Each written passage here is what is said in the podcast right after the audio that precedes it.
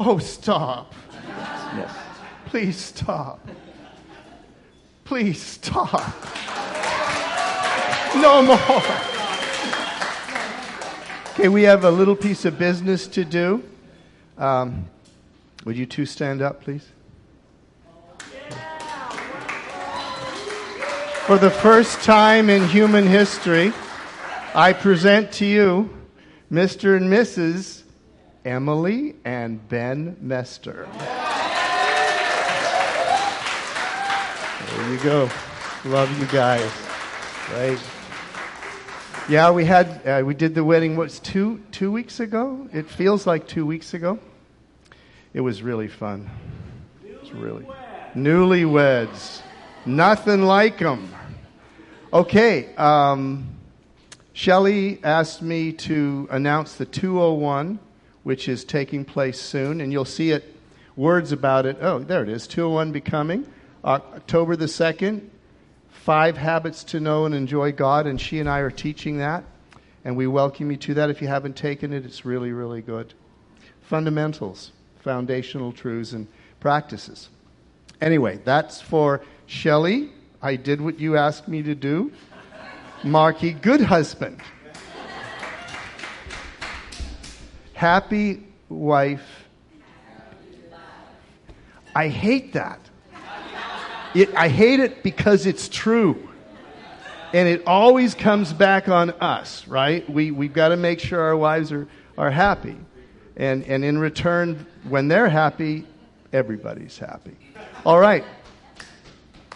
Holy Spirit series is power optional.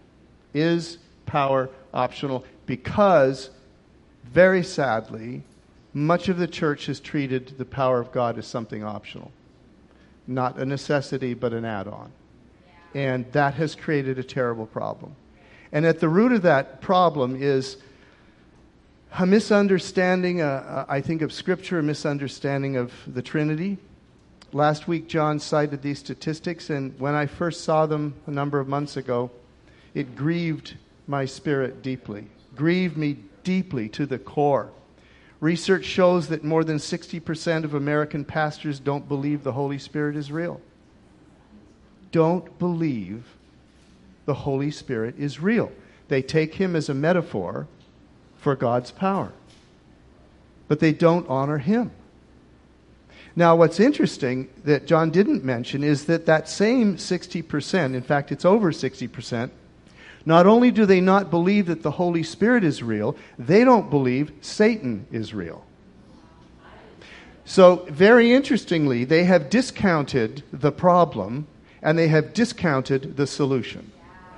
When, when you say that, that you know, Satan's not, not real, what you're saying is that all sin is merely the consequence of bad human choices, which can then be remedied with good human choices.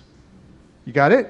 So that means God is really not, really not necessary. If we're the problem and there's nothing supercharging our bad choices, then we just need to make better choices. And of course, we're, we're capable of doing that. We can just read the principles in the Word and apply the principles in the Word, and everything's going to be fine. But did you know that to apply the principles in the Word, you need some power? Because, uh, well, you need something, Ron. You need something, something that's greater than your selfishness. You need something at work that's stronger than your propensity to keep on doing dumb things. So they discounted the source of the problem, they discounted the solution. What we have left with, what we are left with, is a form of religion that den- denies the need for God's power over evil in our lives. It results in a religion without power. And that has nothing to protect us from the power of evil it becomes a religion based on human ability, potential, potential, and reasoning. And the Apostle Paul sums it up just like this. This is interesting to me that he's looking forward in time, prophetically, to what he calls the last days. Well, here's Paul's description of the last days. Mark this there will be terrible times in the last days. People will be lovers of themselves you know, in the 1980s, the new magazine was launched. It was called Self. Yeah. That's just one of those little harbingers of change. Selfishness, self focus. They will be lovers of themselves, lovers of money. Well, we certainly don't have that problem in America, do we? Not that. Boastful, proud, abusive, disobedient to their parents, ungrateful, unholy, without love, unforgiving, slanderous, without self control, brutal, not lovers of the good, treacherous, rash, conceited, lovers of pleasure rather than lovers of God.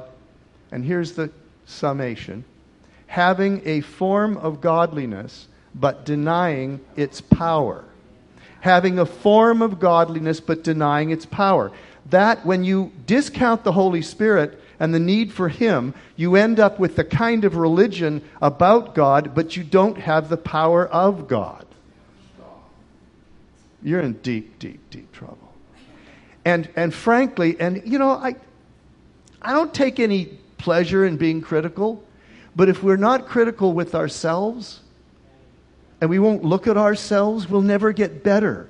You know what they say the first step of change is recognizing the problem.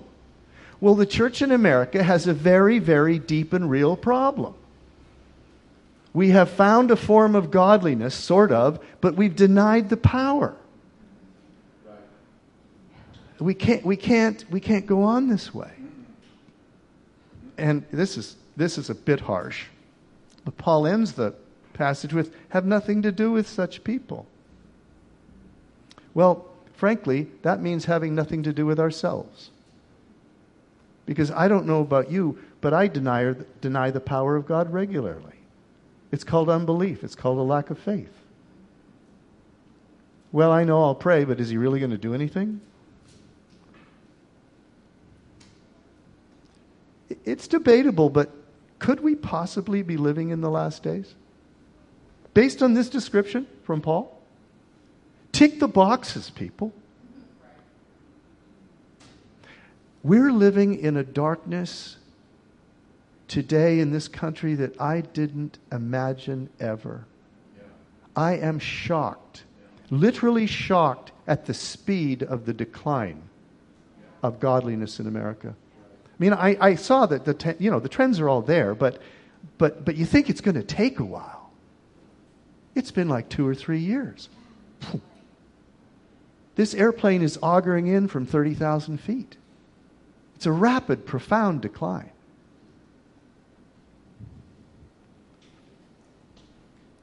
And underneath it all, I don't care what the sociologists say and all the isms and everything else. Underneath it all, it's really a simple thing. We've wandered away from God. We've wandered away from God. We're not living His principles. We're not living in belief in His power. And we're not even believing what the problem is of evil. We are in deep, deep trouble. And I think it grieves you as much as it grieves me.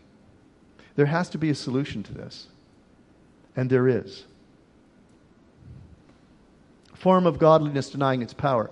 This problem of a form of godliness, godliness denying its power isn't new. The Apostle Paul faced this in his ministry. And he wrote about it like this. When he wrote the church in Corinth, he said, You guys have heard me preach on this before because it's so important. When I came to you, I did not come with eloquence or human wisdom as I proclaimed to you the testimony about God. For I resolved to know nothing while I was with you except Jesus Christ and Him crucified. I came to you in weakness with great fear and trembling. My message and my preaching were not with wise and persuasive words, but with a demonstration of the Spirit's power of the Spirit's power, so that your faith might not rest on human wisdom and eloquence and a presentation and a fabulous worship team with the best sound system in the city, etc., etc., etc., and great programs for your kids, etc., etc., etc. No, not on human ability, but on God's power. That's the solution. That we become a people who are relying continually on God's power and never in our own abilities to accomplish anything because, frankly, let's, let's, let's assume that we succeeded. Let's assume that we started a church with the very best people you can find, the best minds, the best abilities, business acumen, etc., etc., etc. And let's say we built the most powerful church in the city. We built the, not most powerful, the biggest, the most influential. Right? And we got our names in the paper and we were known around the world. And it was based on our ability to do our best for God. What do we ended up with? Human potential. We've accomplished something for God that's wonderful in our eyes because we fulfilled our human potential to please the Lord. But that's not what pleases the Lord. You miss the boat because the boat is not what I can do, but what He can do. Not my abilities, but His abilities in me. What we're looking for, folks, is a group of people that are so screwed up and worthless that no one could ever imagine them accomplishing anything because they're such a pack of losers. It is encouraging because it means there's access for every loser to succeed because the Holy Spirit's involved. So then you end up with a church that can't be explained in human terms. I don't know. Their worship is frankly not very good. My son. My son. I'm teasing. But, you know, you can say, well, the, the, worship's not very good. The children's program is mediocre. Blah, blah, blah, blah, blah, blah, blah, blah. You know, they're, they're, they're, there's a bunch of losers and there's no really successful people in the church. And, and I, you know, but, there's this thing when I walk in the room. What the heck was that? I, there's no explanation. It doesn't make any sense. They're a bunch of losers. But I, I walked in there and it's like, I felt something I, I never felt before this warmth in my chest. I don't know why, but I was crying during the worship. I don't know why I was crying during the worship. Something just came over me. And it's so good, but it can't be because they're losers. And this thing over here was so good, but they're, they're, they're nothing special. They're nothing special. They're just in love with someone who is. And they have the power of that living inside of them. And they hunger like crazy that every every Sunday, God, please, I don't care what else you do, but would you please show up and be here and give us your presence? Because really, that's, well, yeah, you, the rest of the days are fine, but I worry about Sundays. All of it. Just give me your presence the day we start hungering for his presence ahead of everything else is the day everything changes. For righteousness, for him. Seek after him, and all these other things will be added to you. So, Paul, he just explained it to the Corinthians. He said, Look, it isn't about me, it's about him. And I don't want your faith to rest on a great message. Look, if someone can talk you into Jesus, someone else can talk you out of him. But an experience of Jesus you cannot deny. You see? You, your, your faith must be based on truth, but it must also be based on an experience of truth. So you can't be talked out of it. That's what we're looking for when we meet. Give me something. this is great. Give me something I can't explain to him. I can't tell you why it happened. I don't know. It was him. It was God, but I can't explain it.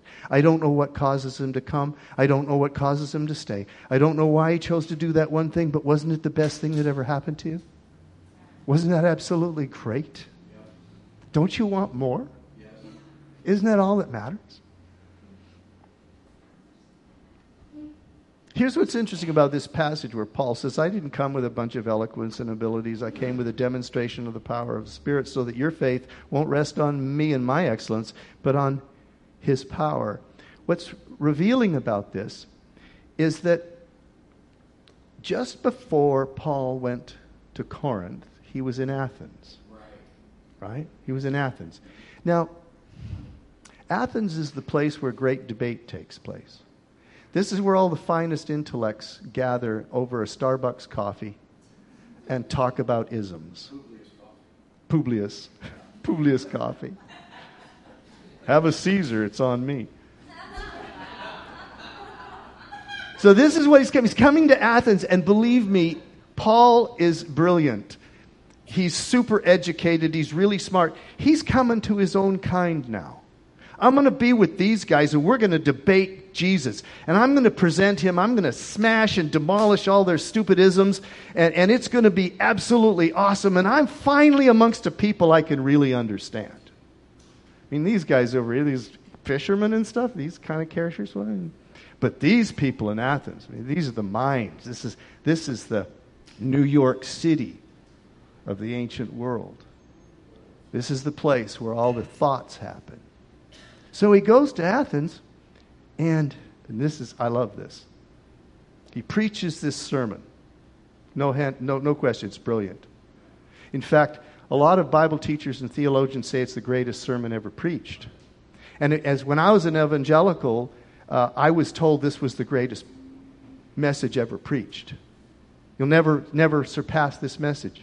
So he preaches it, and that's what he relies on. No converts, no healings, no church.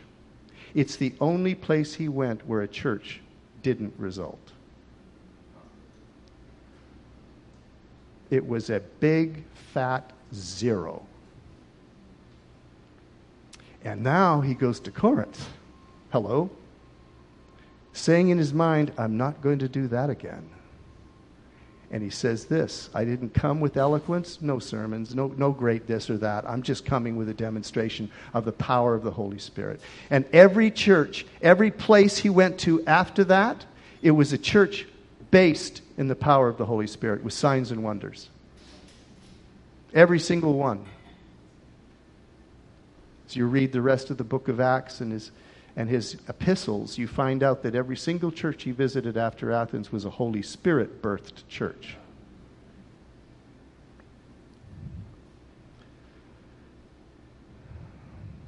I had a personal experience of, of this when I took a team to northern Russia in 1992. We went up to the Kola Peninsula where the large Soviet submarine base is in Murmansk and a little town outside of Murmansk. It was, the locals told us, the Christians that we found, that we worked with, said this is the place in the Soviet Union, in Russia, where you come to if you're running from the law, or you're running from debt, or you're hiding from something. You come and you live here. It was desperate. You have never seen anything like this. I could tell you stories you wouldn't believe. So we were there working with some YWAM people, and we are going to hold three nights of meetings in this town. And the first night of the meeting, I preached a really, really good intellectual message. And nothing whatsoever happened. Nobody became a Christian. I laid out the gospel, I did the whole nine yards. No, but no changes, nothing, no converts. And I went to bed that night and I felt absolutely terrible. And I apologized. I said, Lord, I just, I operated in my own strength and I did what I thought I ought to do. And it was horrible. And I said, please forgive me, but don't waste the next two nights. What do you want me to do? And the Lord spoke very clearly to me as I'm lying in bed. And He said, Preach my power and do it. Preach my power and do it. So the next night, we were praying for people, and a girl came forward who was blind in one eye. And uh, she, oh, she could see a little bit, but not much. She was due for surgery two months from when we were there. And we prayed for her for, I don't know, 15 or 20 minutes. At the end of 15 or 20 minutes, she was seeing almost perfectly. It was the most extraordinary thing I, have ever seen. And when we shared that with the people and they saw what had happened, The faith in the room just exploded. And then I started to preach the gospel. And I explained, and, and I explained to them, I, I, I promised myself, I will not oversell the gospel. It will not be a prosperity message. I said, Jesus died for your sins. You get to know him. When you die, you're going to get to, to be with him forever. But your life right now is probably going to get worse. You're probably going to lose your apartment. You'll probably lose a job. Family members will, t- will turn on you, and you're going to be an outcast in the eyes of the government. So, if you're thinking Christianity is a solution to all these problems, it isn't. What it is, is you get to know God. Now, how many of you want to get saved? How many of you want to accept Jesus as your personal Savior? Stand up. The whole room stood up. Oh, it gets better. I was undone. I'm like, I made a mistake. I've oversold it, told them how good it is. They don't understand what I'm talking about, so I need to do this again. So I said, start again. So I made the gospel even worse. I made it as bad as I po- I just I wanted legit conversions, not people just, you know, emotional something or others. So I explained it again and I said, "Okay, how many of you want to get saved?" And the same number stood up. And I said, Lord, I, I was undone. It was the weirdest thing. I said, Lord, what's going on? This isn't right. It's not supposed to work. No, my experience is not like this. I said, What's going on? What's wrong? And he spoke to me. He said, Ask them this question How many of you have ever heard anything like what I'm telling you before in your life? So I said, How many of you have ever heard anything like this before in your life? There's 250 people there. Five hands went up. I've heard this before. And all of a sudden I realized, oh my God, this is a real thing. Like they've never heard this before. And they want to get saved. So I said, come forward and get saved. Well, when they all came forward, it was, it was like, a, like an auditorium with a stage, an elevated stage, and then all these seats. And when they all came forward, there was not enough room at the front to put them. So I said, Come on up on the stage. It's a very big stage. We've got, we've got room in the stage. So they all came up on the stage, and they went to the back of the stage facing forward. And I said, Okay, I'm going to lead you in a prayer, and you're going to become Christians. So as I start to do that, there's three teenage boys at the back of the room, leaning against the back wall. And as I'm talking, they're elbowing each other and having fun. You know, like they're throwing little punches and they're, they're, they're just messing around. And I got really offended. I got mad, actually. And in my mind, I, I had a speech for them, and I was rehearsing saying, I didn't ask you to do this. I didn't ask you to get up here. I didn't ask you to become a Christian. If you, you know, if you're not going to take it seriously, why don't you just leave? Like I'm mad. And I'm about to say it, and God goes, "Leave him alone and watch." I said, "Okay, fine." So I, everybody else gets saved.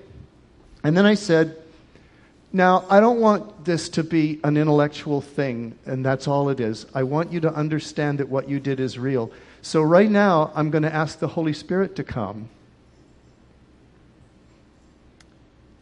and give you evidence that what you just did is real. Holy Spirit, please come. Give them evidence that what you did is real.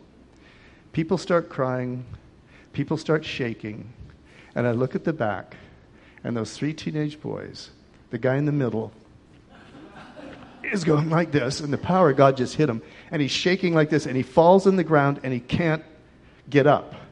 And his friends are staring at him like, What was that? And I'm laughing. I'm like, boom, boom, kidney punch, boom. And, and, and it went on we prayed for all these people for healing. A bunch of people got healed of things. Uh, a lot of people weeping and falling on the ground. A real, a real holocaust of love. And uh, everyone leaves, and now the only people is our team and these three teenage boys. And I'm watching them because this is entertaining, you know. And uh, they pick him up. He can't walk. He can't. He can't get up off the ground. He's undone, completely overwhelmed by the power of God. And these two guys, they pick him up and they got him in the middle and they're carrying him like he's sort of dragging his feet and they're just pulling him along. They go out of the building I followed them to watch. They go out of the building, down the steps, down the pathway to the road where the bus comes. They're holding him up like this, waiting for the bus. The bus comes, the door opens like this, they drop him in. He goes, boom, the door's closing off he goes. and I'm thinking, yeah, that kid will never think there's, he'll never doubt the existence of God again. Okay, so the next night, we come back to hold some more meetings, and we saw some more amazing things. The kid, the guy has come back with his friends, and there's 20 of them sitting in the back. Brought all his friends. I mean, all his friends. Because he had experienced the power of God. And no one is going to talk him out of that. He got a demonstration. His, he was birthed into a supernatural life by the supernatural Holy Spirit. And man, he's so excited, he just drags his friends in. Yeah, they drug him out, And he drug them back. He made sure all of them were there. And there was no mocking in this business. It's like, wow.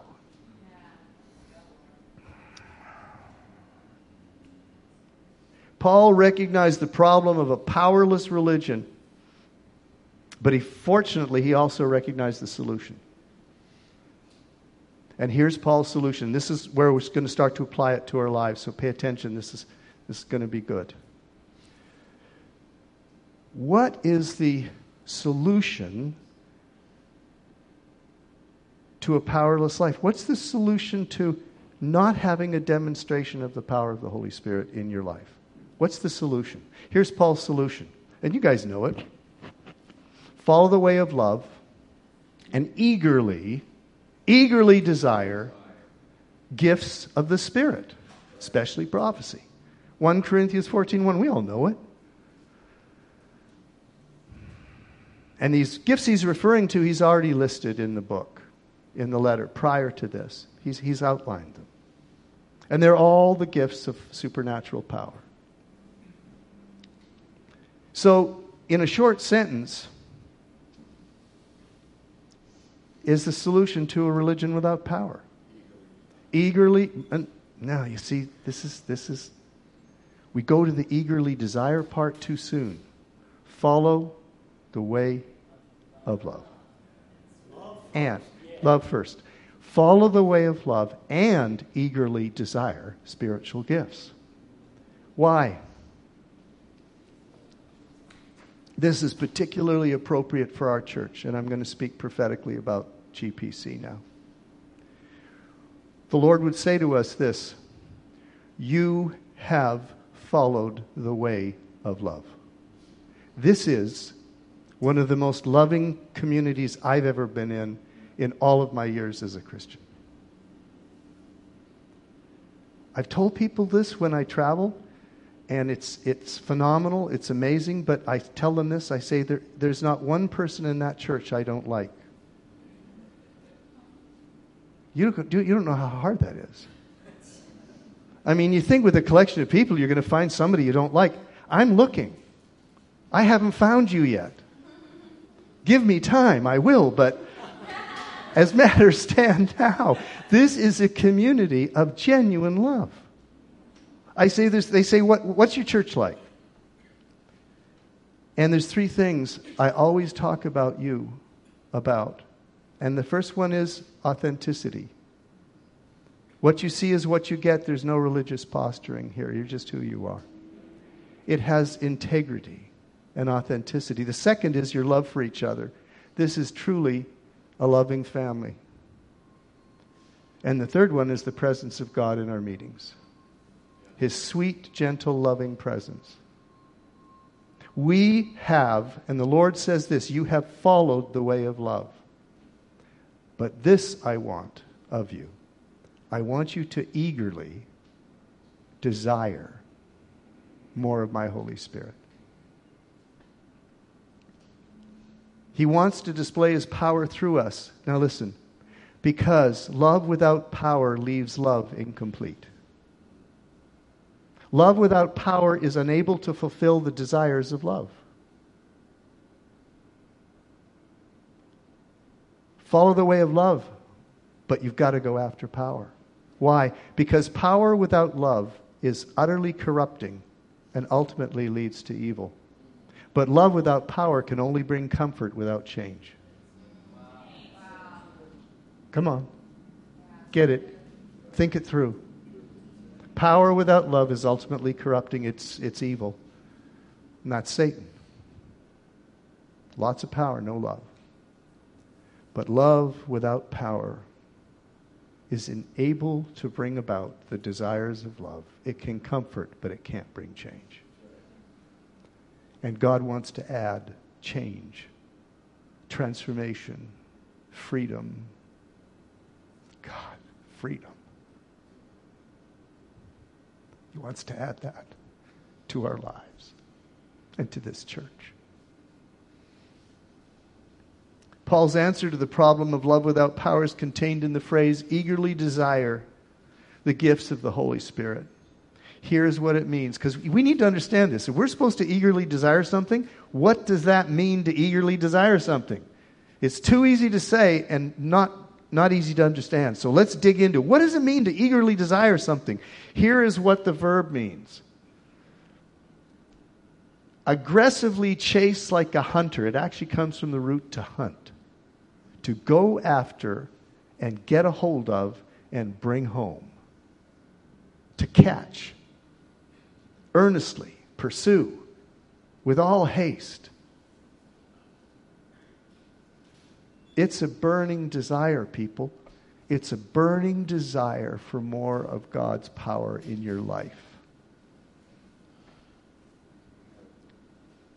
And this phrase is communi- communicating a serious hunger for God's power in his life. He's telling us to increase our desire for the supernatural flow of God in our lives. It's not a desire that sits still and sits around, wait, oh, you know, yes, I desire, I'll just wait till God does something. No, it's a pursuing, hunting, aggressive pursuit. Yes, Lord. Where does this pursuit begin? How do we start this pursuit of God's power in our lives? Jesus gives us the answer to this question, and it is wonderful. And you all know the passage, and in pre service prayer, it's already been quoted twice by other people. So I take that as an affirmation that God's in this message, and He wants us to get this. Jesus said this So I say to you, ask, and it will be given to you. Seek, and you will find. Knock, and the door will be opened to you. Everyone who asks receives, everyone who seeks finds, and to the one who knocks, the door will be opened. Which of you fathers, if your son asks for a fish, we'll give him a snake instead. Or if he asks for an egg, we'll give him a scorpion. If you then, though you are evil, know how to give good gifts to your children, how much more will your Father in heaven give the Holy Spirit? Stop applying this passage to your lifestyle. It isn't ask, seek, and knock for more money. It isn't ask, seek, and knock for hair. I tried. Did not work. That's not what we're asking and seeking and hungering for. It's not a formula to get more stuff. It's focused on one thing the Holy Spirit. Ask, seek, and knock for Him and His gifts. And He will give you the Holy Spirit to those who ask Him. Now let's tear this passage down because ask, seek, and knock have very different meanings and they fit perfectly with what Paul is talking about. They dovetail like this and they complete the picture of how we should go after the Holy Spirit. Ask. Ask is simple. It's focal. Just means use your voice. Just ask.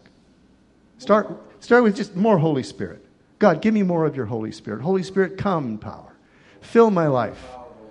Just more, just more power, Lord. More Holy Spirit. Come on. Just means ask. Now, seek is interesting. It involves physical activity. It's a verb that suggests you've got to go after something. Remember the pursuit, the hunting, eagerly desire? It comes from the root word to hunt. This is a pursuit. Jesus is saying it's not enough to ask. I want you to go beyond asking. I want you to begin physically going after it. What might that look like? To get physically involved in a pursuit for the Holy Spirit. What does that look like? How about this? You start studying everything the Bible has to say about the Holy Spirit. You go through the Old Testament, you look at every reference. You go through the New Testament, you look at every reference. You read a book on it. Uh, you can read my book, Reluctantly Supernatural in an Age of Reason. It'll be really helpful. You seek out those who know more about it than you do and start hanging out with them. Take a risk and go where these things are happening. Just show up and see it. Check it out. Do a little research. Expose yourself to the virus.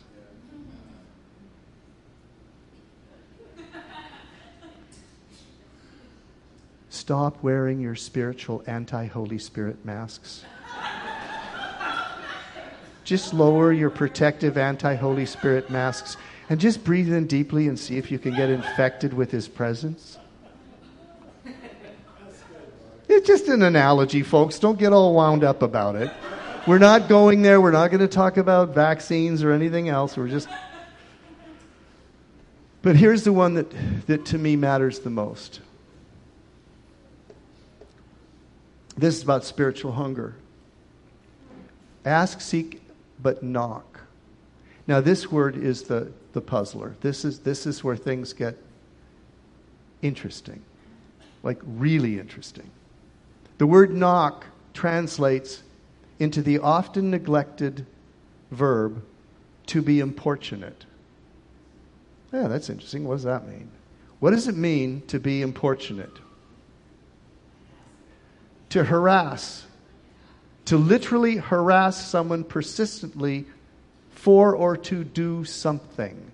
Here are the synonyms for this word beg, beseech, entreat, implore, plead with, appeal to, apply to, call on, supplicate, solicit, petition, enjoin, harass, pester, beset, press, badger, bother, torment, plague, hound, nag, harry, go on at, and harp on.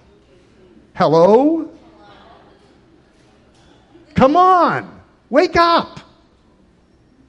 This is the attitude we're supposed to have with God to go after the gifts of the Holy Spirit. Make, it, also translates this way make a complete and utter nuisance of yourself. Remember in the Old Testament when God said, Give me no rest? Hello? That's what he's talking about. Don't, don't stop. Go ahead, nag. Make a nuisance of yourself. Get in my face. Get in my face. Why? Because he's not willing? No, because it's good for us when we get in his face. It awakens spiritual hunger in us. It burns a greater compassion and desire for people to be healed and changed. It, it, it, it creates a spiritual hunger, which He is the only solution for. It makes us single minded and focused on something, like a hunter going after the prey. God says, I want you to pursue the Holy Spirit like that, the gifts of the Holy Spirit like that. This is Jesus telling us how to approach Him in prayer. This is Jesus. So we have to take this seriously. What's the state of my spiritual hunger? What's the state of my spiritual hunger? And let's be honest about it. Mine was waning quite considerably. Waning. Too many years of unanswered prayers. Too many people sick, not getting well. After a while, it's like, God, I just don't know how long I can go on doing this. Just starting to wane, you know? I mean, honestly, just being real with you. But last Sunday,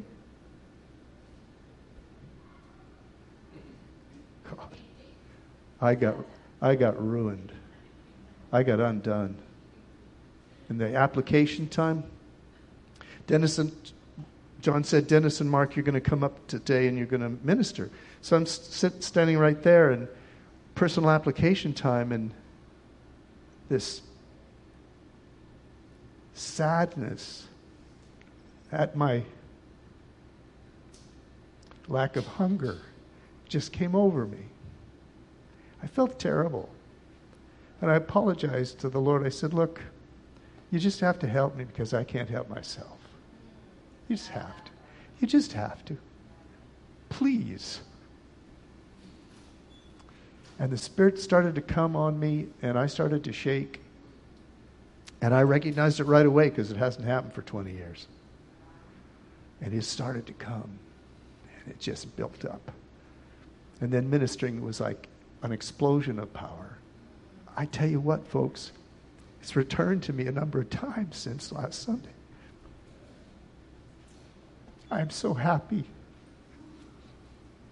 so thankful, because too many lean years, too many unanswered prayers.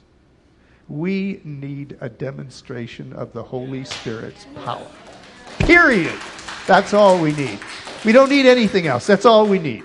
That's it. That's all we need. Somehow, we have to provoke ourselves to spiritual hunger. As far as it's up to us, we have to say, God, I really want this. I really want more of you. You've got to do this. I don't want to go on like this without more of you. Got to have more of you. Got to have more of you. Spiritual hunger. So, why don't you stand up and let's do a little asking? Let's just ask Him.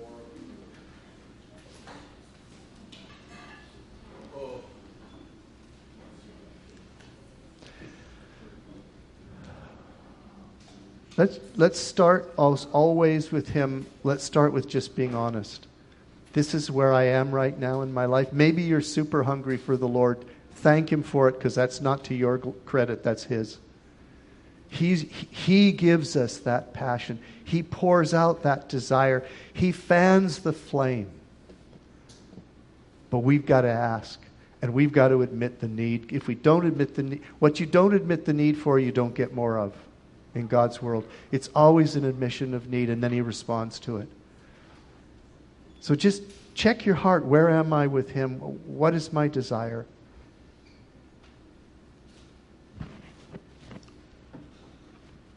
And if you desire more, just a little bit, it's like, I have a little desire, ask Him to increase it. Fan the flame in me, Lord, for passion for you and your power. Because love without power brings comfort without change. And we're hungering to see change.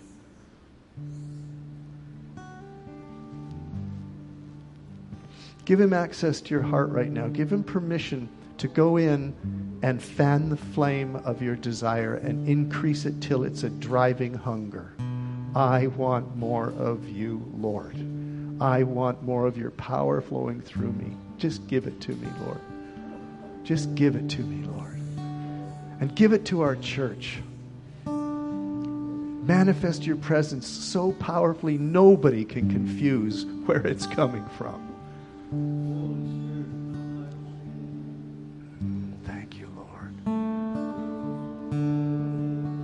More, Lord. God, more. Come on. Come on, Lord. More. Give me more.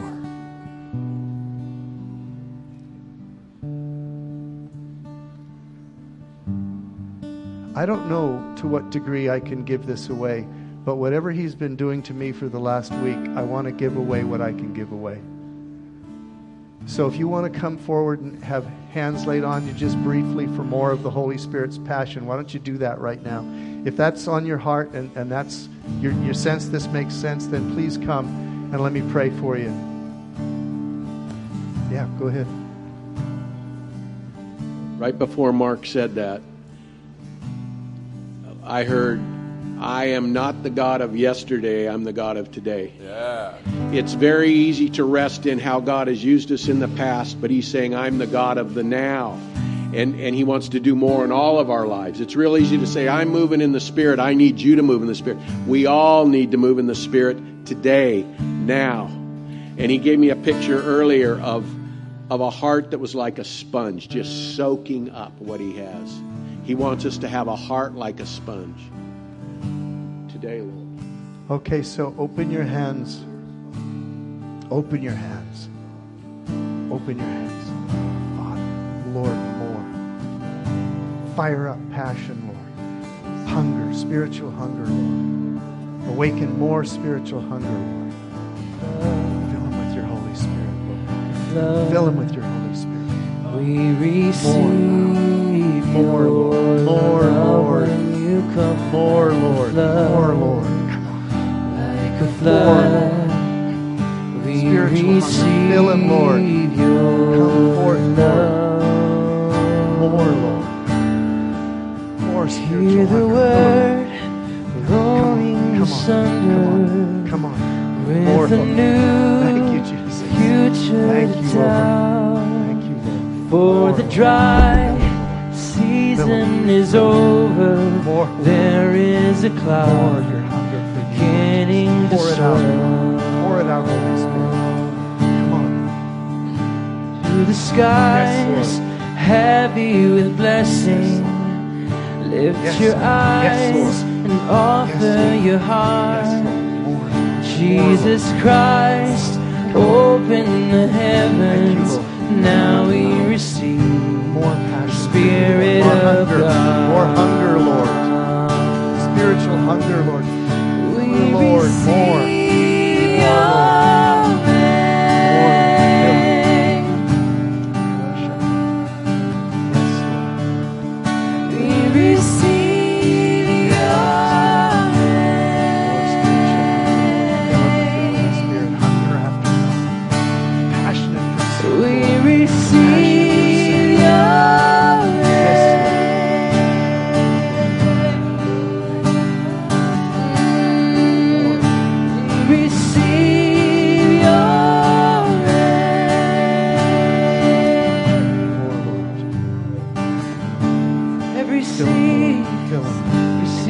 gift buried in sorrow.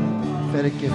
You call forth in its time. You are Lord, Lord of the harvest, calling our hope now to arise. We receive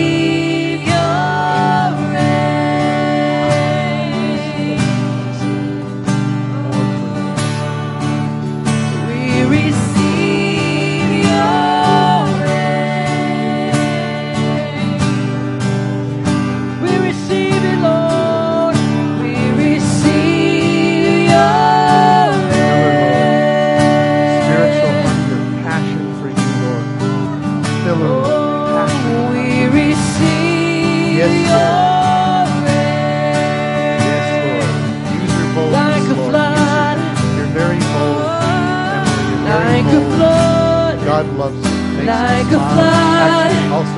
We receive Never your apologize. love when Never you come like a your- your flood, passion about life.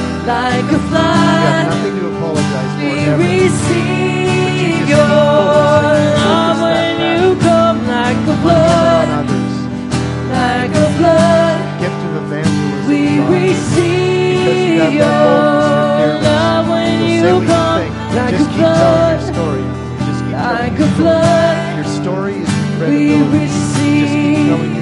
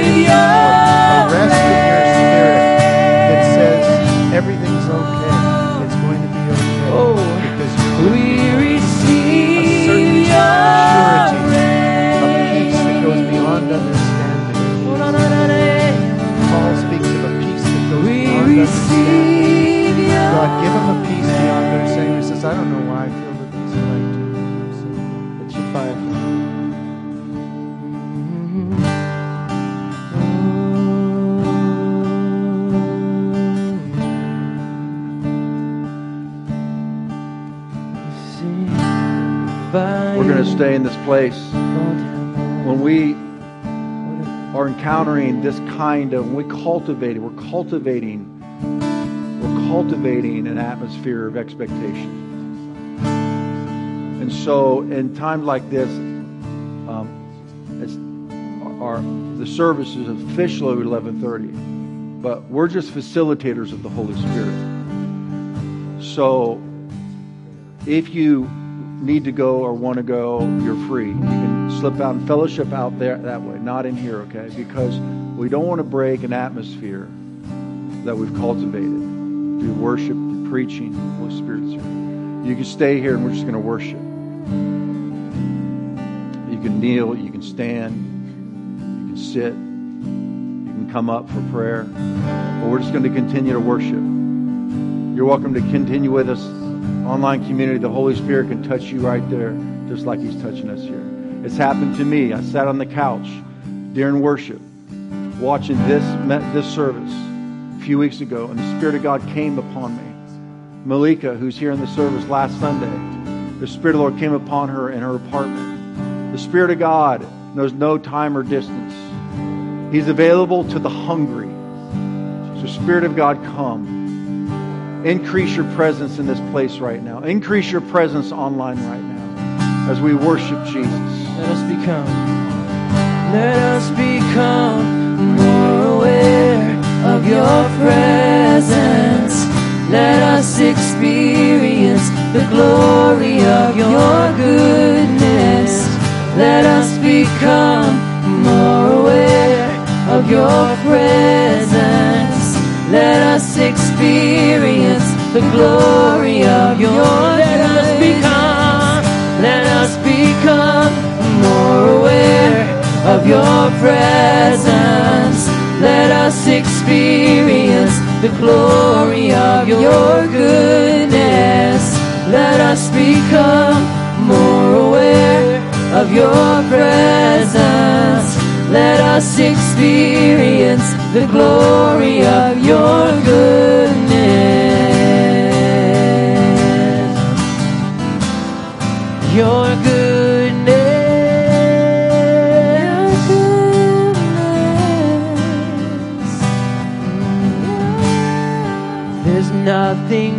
More that could ever come close. Nothing can compare. You're our living hope. Let's lift it up. Your presence,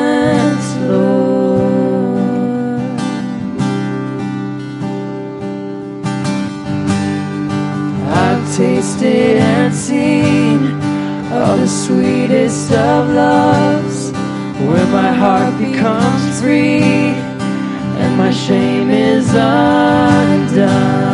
Oh, let us be undone in your presence. Your presence, Lord. We're singing, Holy Spirit, you are welcome here. Come flood this place and fill the atmosphere. Your glory, God, is what our hearts long for to be overcome by your presence, Lord.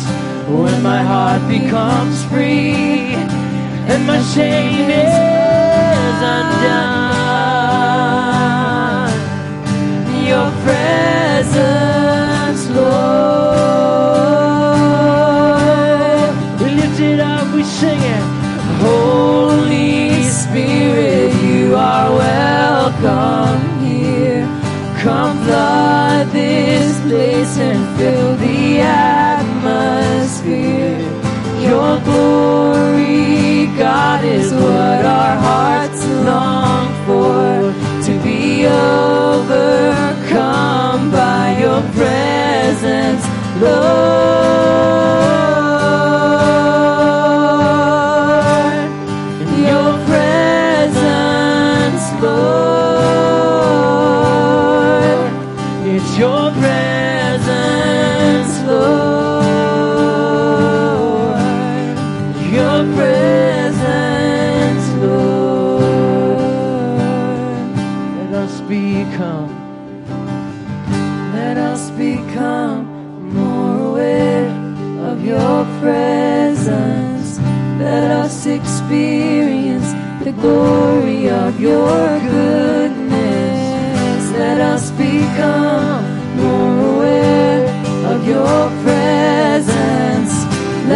us experience the glory of your goodness. Let us become, let us become more aware of your presence. Let us experience the glory of your goodness. Let us become more aware of your presence. Let us experience the glory of your goodness.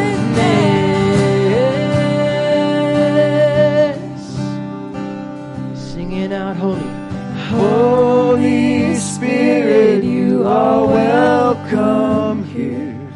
Come flood this place and fill the atmosphere. Come on, church. Let's let him know he's Your welcome. glory, God, is what our hearts long for.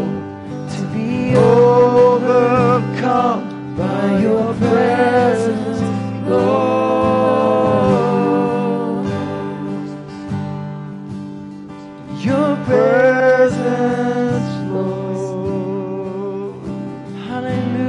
This is not a one-time experience. In the book of Acts, they were baptized in the Holy Spirit in chapter 2. And then in chapter 4, they were filled again with the Holy Spirit.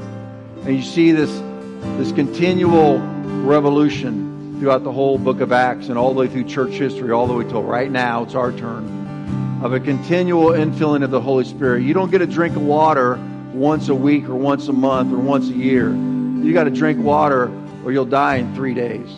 We have to drink of the Holy Spirit over and over and over and over. So, as we're cultivating the presence of the Lord in our gatherings, cultivate it in your own personal time. Join the 30 for 30 prayer.